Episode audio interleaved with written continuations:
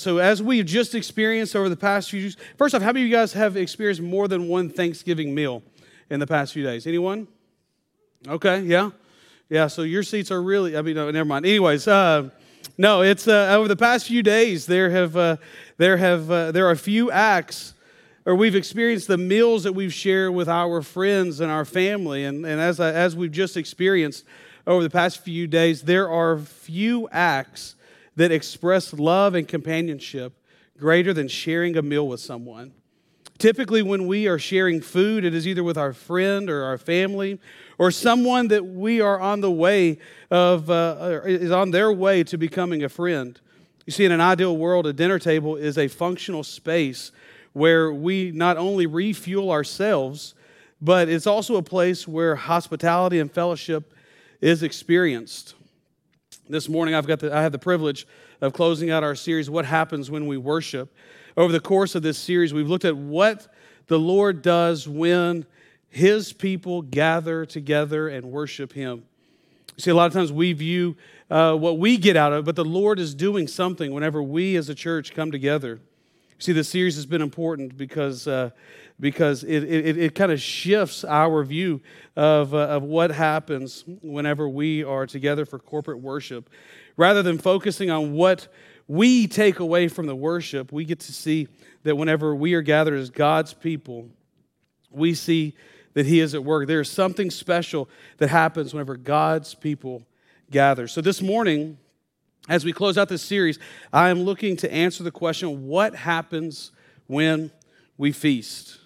Whether you are used to hearing the term the Lord's table, the Lord's Supper, or communion, all these point to the same thing. And throughout the, this morning's message, I will be using the term the Lord's table, but these terms are synonymous with one another. The consumption of the Lord's table is one of the two ordinances that Christ uh, has given the church, and we are commanded to partake in the Lord's table. So I said there's one of two, so just if you want to know. The other one is baptism. We are, we are, um, we are, uh, uh, the, the second ordinance by, given from Christ is that we are to be baptized. So if you've been around Capshaw for some time, then you know that it is a regular part of our routine to partake in the Lord's table together. But why do we do it?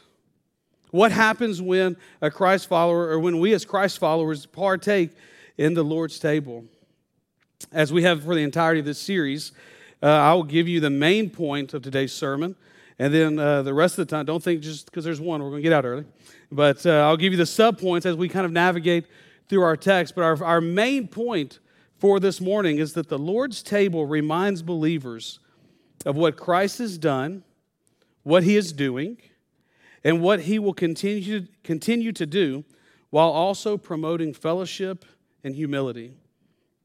So, as I mentioned earlier, partaking of the Lord's table was instructed uh, by Christ right before his arrest.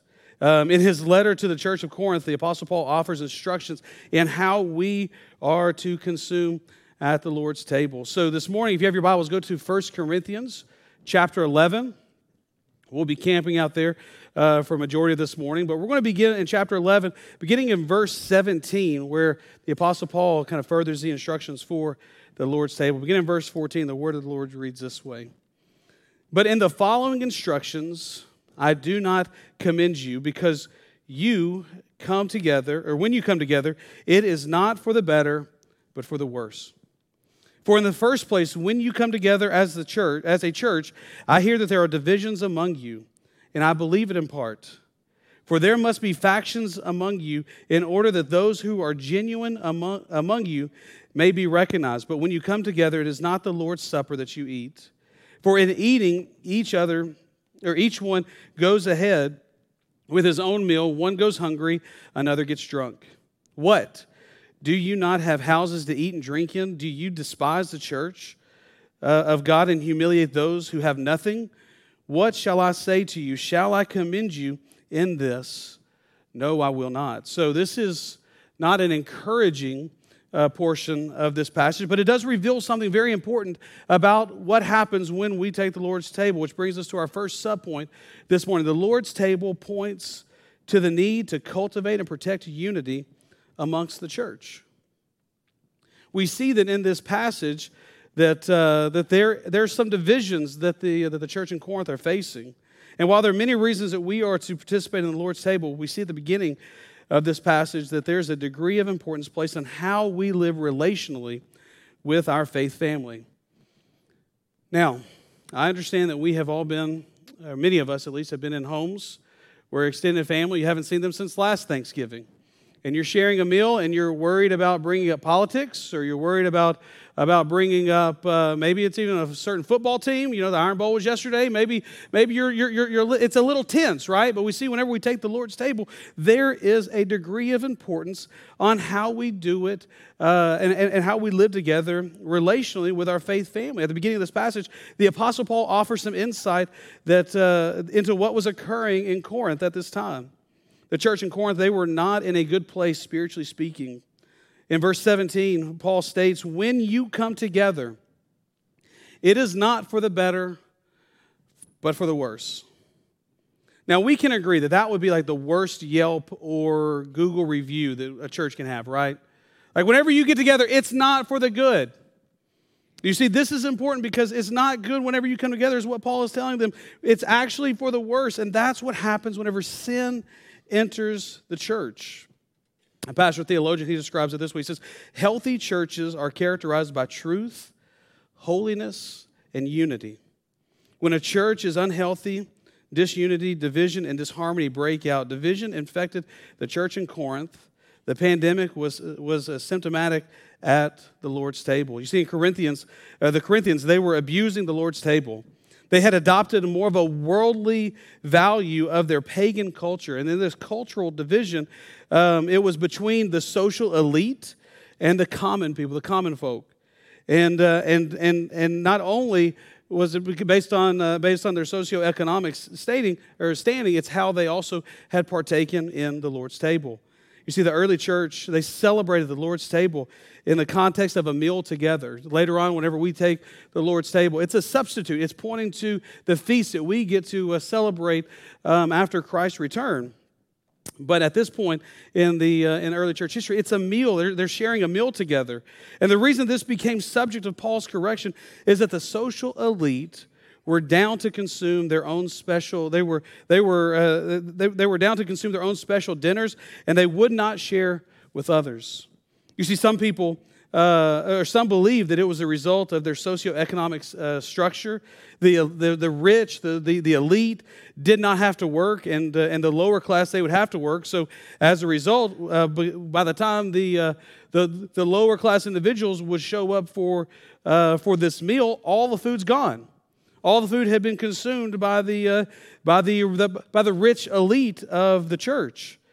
Regardless, in other words, they would not bring um, their own food, or they would bring their own food, and they would not share their food with those that had nothing to bring. This past Sunday, just a week ago, we celebrate, we got together as a, a church family for a church wide Thanksgiving meal. It was delicious, right? Amen? All right, good. I mean, we're trying, we're gauging for next year. So um, it was great. It was a great time of fellowship. It was a great time of seeing one another. It was a great time to sit around a table and eat a meal together. However, I got called up after service, and I got there after the lines were gone. There was not enough food. So we will repent. No, it was, uh, uh, you know, thinking about this meal as a family. There was plenty. We ate. We did not starve. But Imagine if you were to arrive at a meal only to find that the people before you who did not have to work loaded up their plates and they did not have enough for you. There wasn't enough food for you. We can agree that there would cause tension. If you've ever been to a wedding, a feast, a celebration, and there's not enough food provided from the caterer, things get a little uh, dicey, right? Things get a little crazy when there's not enough food for people to eat. And that's the exact same, the same thing that's happening here. There was much tension caused uh, during the Lord's table in the early church. This is what was happening. And this is what Paul is addressing. There was a divide within the church. Those, uh, you had those that had and those that had not. And you had the rich, the rich elite and those that were poor and lowly. And in verse 22, Paul then asks a rhetorical question. He says, He asks, What? Do you not have houses to eat or drink in? Or do you despise the church of God and humiliate those who have nothing. The Apostle Paul is pointing out that the Lord's table is meant for the church. It's meant it's not meant to be partaken in your home or by yourself. It's meant as a uh, it's meant for the people that are that are gathered corporately to worship the Lord. Paul, Paul is uh, signifying a high view of the church in this passage. And there's something that's also special that happens when, when we as a faith family come together and feast with one another. In order, or in part, it is because we are partaking in this ordinance with a group of people in which we are unified with. So, as we continue our passage, we see that the next portion in which Paul offers or actually uh, reiterates is the instructions in how we are to partake in the Lord's table. So we continue in verse 23 as he, he writes, he says, for I, for I received from the Lord what I also delivered to you, that the Lord Jesus, on the night when he was betrayed, took bread. And when he had given thanks, he broke it and said, This is my body, which is for you. Do this in remembrance of me. And in the same way, he took the cup after, after, uh, after supper, saying, This cup is the, is the new covenant in my blood. Do this as often as you drink it in remembrance of me. Verse 26 For as often as you eat this bread and drink, this, and drink the cup, you proclaim the Lord's death until he comes. You see, this, uh, this portion of Scripture we receive uh, from the Apostle Paul, the specific instructions in which we are how, in which, in which how we are to receive the Lord's table, which brings us to our second subpoint. The Lord's table points to the sacrificial sufferings, suffering of Christ. You see, we, uh, we, we see that the instructions are specific. They go into great detail. We will, uh, we will talk about this here in a moment whenever we, whenever we uh, feast together. But as you see, as, as, as you know, over the past few days of dealing with, um, dealing with uh, maybe meal prepping, maybe getting ready for uh, Thanksgiving, uh, many of us have spent, uh, spent much time combing through specific cookbooks or recipe books that have been passed down uh, maybe from generation to generation as part of your family celebration. But there are basically two types of people whenever they're prepping for a larger meal like this. You have some people who follow the recipe to a T. Right? You, you're asking Google or Alexa, like, how many cups are in this? And you want to make sure that you are following this recipe as it is written down. Anyone want to admit that this morning? You have some people like my wife who reads a recipe and she looks at it and she views it more of as a, as a suggestion or a recommendation. I can't tell you how many times in the Bentley household the phrase, they don't know my oven, has been uttered. I'm like, do you though? Like, what are we talking about? They don't know my oven. These people were, were uh, never mind. Anyways, uh, there are two different people those that want to follow it and those that view this more of a suggestion. But we see in this portion of the passage that this is great detail in which we are to partake. This isn't a suggestion. This reveal, Paul reveals in verse 23 that the Lord's table is a ritual that was delivered down from the Lord. We are also instructed whenever we partake in the Lord's table, we are to do so by remembering Christ and what Christ has done on our behalf. You see, this ordinance was given to us by Jesus. It was instituted as the scriptures uh, as the scriptures teach. And on the night he was betrayed, in an atmosphere where he knew he would uh, soon be betrayed, Christ demonstrated love. In verse 24, we see that Christ gives thanks for the meal, demonstrating uh, why, uh, why we are to give thanks before our meals. That's kind of the example that, that's been said. And this simple meal of bread and cup exalts Christ. Christ broke the bread, Jesus stated that the bread was his body, which he broke. Now, this points to a truth found, uh, found in the doctrine of, in, of, the, of incarnation. It, uh, in order for his body to be broken, he must, he must have had a body. This also affirms Christ's substitutionary atonement. And while there are many views of the bread that's partaken at the Lord's table, the scripture's language points to a metaphorical use um, rather than a real presence view. So the bread symbolizes Christ's body. And then moving on to verse 25, the, the Apostle Paul then highlights the purpose of the cup. The cup represents the new covenant, as Paul teaches. This too is a symbol. Whereas the old covenant, God gave his people the law, the new covenant is in Christ's blood. God gave his son for sinners. The old covenant was based on Israel's behavior. When God obeyed, uh, or I'm sorry, when Israel obeyed, God uh, blessed them. When Israel disobeyed, God would punish them. But the new covenant is based uh, is based on Christ's blood. We see in Ephesians chapter 1, verse 7 In him we have redemption through his blood, the forgiveness of our trespasses according to the riches of his grace. In both instances, the bread and the cup, Christ offers us, uh, Christ, Christ offers us an imperative.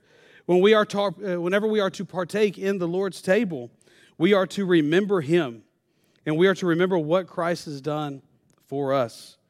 Jesus secured the uh, new covenant, which resulted in, in God forgiving our sins. Christ fulfilled the Passover by accomplishing the ultimate exodus by delivering his people from the bondage that comes from sin. Much like the Passover meal celebrated, God deliver, uh, uh celebrated God's delivering uh, the people of Israel from the bondage of slavery, the Lord's table is set so that we will remember how the Lord redeemed us from the bondage of sin. Theologian uh, D.A. Carson, he wrote this. It was wonderful. He, he wrote this. He says, We can become so engrossed in administration, praise courses, expositions of the Psalms, seminars on marriage, and how to rear your children, and countless more good things that Jesus' death and resurrection become the presupposition of our faith and no longer its center. You see, being that the Lord's table uh, serves as a memorial for Jesus' Christ's work, this does not mean that we're to focus on feeling sorry for Christ. Um, being that he suffered so tragically, the, the Lord's table celebrates Jesus' victory over death. But the Lord's table is not just a memorial to Christ, it also is a proclamation of the cross of, the cross of, uh, of Christ. We see this in verse 26 where the Apostle Paul writes, he says, For as often as you eat this, uh, eat this bread and drink the cup, you proclaim the, uh, you proclaim the Lord's death until he comes. So, so what does that look like? We proclaim that the Lord died. We proclaim that Jesus, that Jesus died on the cross. We proclaim how he died, how he were to die, the painful death, his body broken, his blood spilled. We also proclaim why the Lord died for to redeem sinners like you and I back him to secure his, his own children's salvation. There's a difference in educating or teaching versus making a proclamation. To proclaim something means to make a prophetic announcement to an unbelieving uh, world. Praise the Lord that we are a part of a church that has no problem proclaiming Christ in everything that we do. And then we, if we look back to verse 23, we see that we preach. Uh, I'm sorry, this is uh, 1 Corinthians chapter 1, verse 23. Uh, Paul writes this, but we preach Christ crucified, a stumbling block to Jews and folly for Gentiles. We at, Capshaw, we want to make sure that everything that we do is, is, uh, is proclaiming Christ from how we teach, the, uh, from, from what we do in students, uh, children's ministry, the music worship that we have. Everything is proclaiming Christ. Gospel centrality carries over in the ordinance of the Lord's table. The Lord's table serves as a silent, gospel rich sermon. Every time we take the Lord's table, we are proclaiming the death of Christ until he returns again. At the close of verse 26 in chapter 11, we see that uh, we are to partake in the Lord's table until Christ returns. There is a close, tight correlation between the crucifixion of Christ and his return we see in Acts chapter 1, verse 11. And said, uh, Men of Galilee, why do you stand looking into heaven? This Jesus who was taken up from you into heaven will come in the same way as you saw him go into the heaven. Not only is Jesus returning, he is also waiting upon his return. We see in Matthew uh, chapter 26, verse 29, I will tell, uh, I tell you, I will not drink again of this fruit of the vine until the day when I drink, drink it new with you in my Father's kingdom.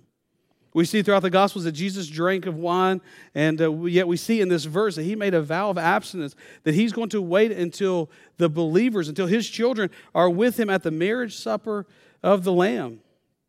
And while the Lord's table is not only a reminder of what Jesus has done, it's also a proclamation that he will return.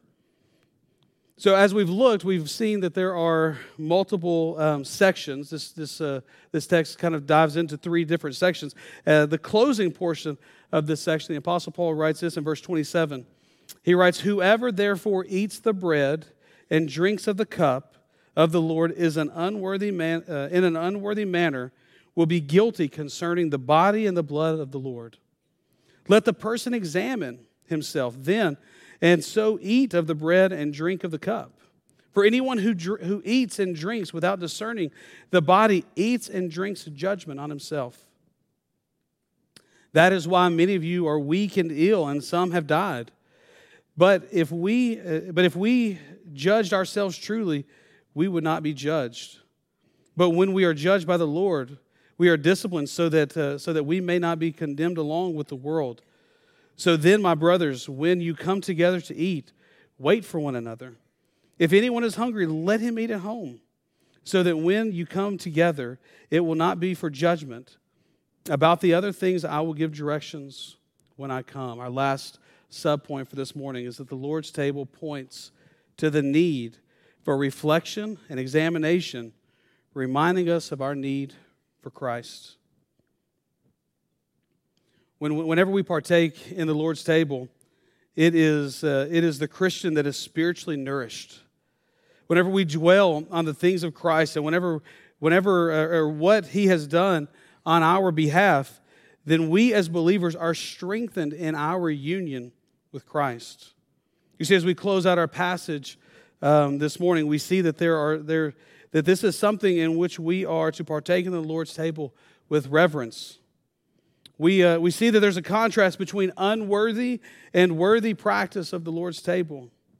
The Bible, uh, the scriptures teach of, of, of warning against taking the Lord's table in an unworthy manner. This warning is one that we should pay attention to because this warning has caused hesitancy for some, uh, for, uh, for some against partaking in the Lord's table. It has not caused, uh, it has caused believers to avoid the Lord's table out of fear of not being worthy. Here in this passage, Paul is, is not referring to a personal worthiness. We're not expected to approach the, the Lord's table in perfection. We're not expected to, uh, to, to, to approach the Lord's table having not sinned. He's not referring to a personal worthiness. In fact, as sinful people, we would not be able to participate in the Lord's table ever. We are only made worthy positionally by faith in the finished work of Jesus Christ. Pastor H.B. Charles Jr., he uses an illustration to make this point of, of, of, of, of taking the Lord's table uh, a little clearer. He writes, he, he writes this, he says, noticing a member's reluctance to take the cup, a pastor said to her, Take it, woman, it's for sinners, it's for you. He continues to write, he says, Christ makes sinners worthy by his body and blood. But the, uh, but the baptized can take the Lord's Supper in an unworthy manner. It is, it is a sinful attitude towards Christ and towards the church. Whenever we partake in the Lord's table with unconfessed, selfish, selfishness, with, uh, with rebellion or divisiveness, uh, will only make the guilty uh, further sin. Will only make those that are already guilty of sin further sin, uh, uh, uh, sin even more. Irreverence mocks the finished work of Jesus and would crucify him again. You see, when we participate in a worthy manner, believers must examine themselves. This does not require a deep introspection, but it does, it does, it does, it, or we should, as believers, have a genuine examination of our heart, a genuine examination of how we are partaking in the Lord's Supper in the Lord's table. The, uh, we see in Psalm 139, verse 23 and 24, the psalmist writes, Search me, O God, and know my heart. Try me and know my thoughts, and see if there are any grievous ways, uh, grievous way in me, and lead me in the way everlasting. That's one of the reasons why, whenever we will partake in the Lord's Supper or the Lord's table in just a moment, we're doing so to, to give time so that we can so that we can examine ourselves. We, are not trying to rush to get out to, to, to, get to lunch or catch the next football game. We're, we do so as a way that we can examine before we partake in the Lord's table.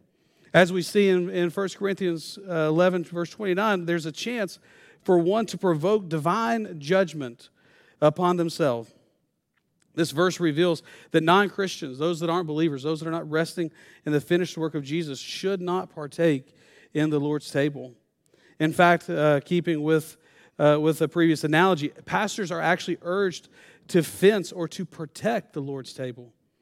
You see, Paul points out that we should uh, not approach it in an unworthy manner He doesn't point out we shouldn't approach it as an unworthy individual. You see, he's not concerned if we are deserving to, uh, in approaching the table on our own merit. We will never be able to earn the right to approach the Lord's table. The question is whether one is approaching the Lord's table with indifference or with a heart that's unrepentant. If one is afflicted by sin, the Lord's table is comfort. If an individual is, comf- is, is comfortable with sin, then the Lord's table will be an affliction. You see, Paul, Paul goes on to call, uh, also calls us to look around to discern the body. Christ's body is broken for the believers so that they can be made whole. You see, uh, the division within uh, the Christian body is not a faithful proclamation of the gospel. Once again, theologian D.A. Carson, he writes that the church is made up of natural enemies that binds us together. Uh, what binds us together is not common education, common race, common income levels, common politics, common nationality, common accents, common jobs, or anything else of the sort. Christians come together because they have, uh, because they have all been saved by Jesus Christ and owe him a common allegiance. He goes on and says, they are, they are a band of natural enemies who love one another for Jesus' sake. You see, the Lord's table reminds us something very important is that we are all on equal footing. The Lord's table reminds us that we are in need of a Savior and that we can't earn our way back to God ourselves. You see, in closing, the young and the old, the rich and the poor, and the people from all kinds of walks of life uh, point to the reason they're together, which is Christ's substitutionary death. When we eat the bread and drink the cup, we proclaim Christ's death until he comes again and we express our fellowship with him. Let's pray.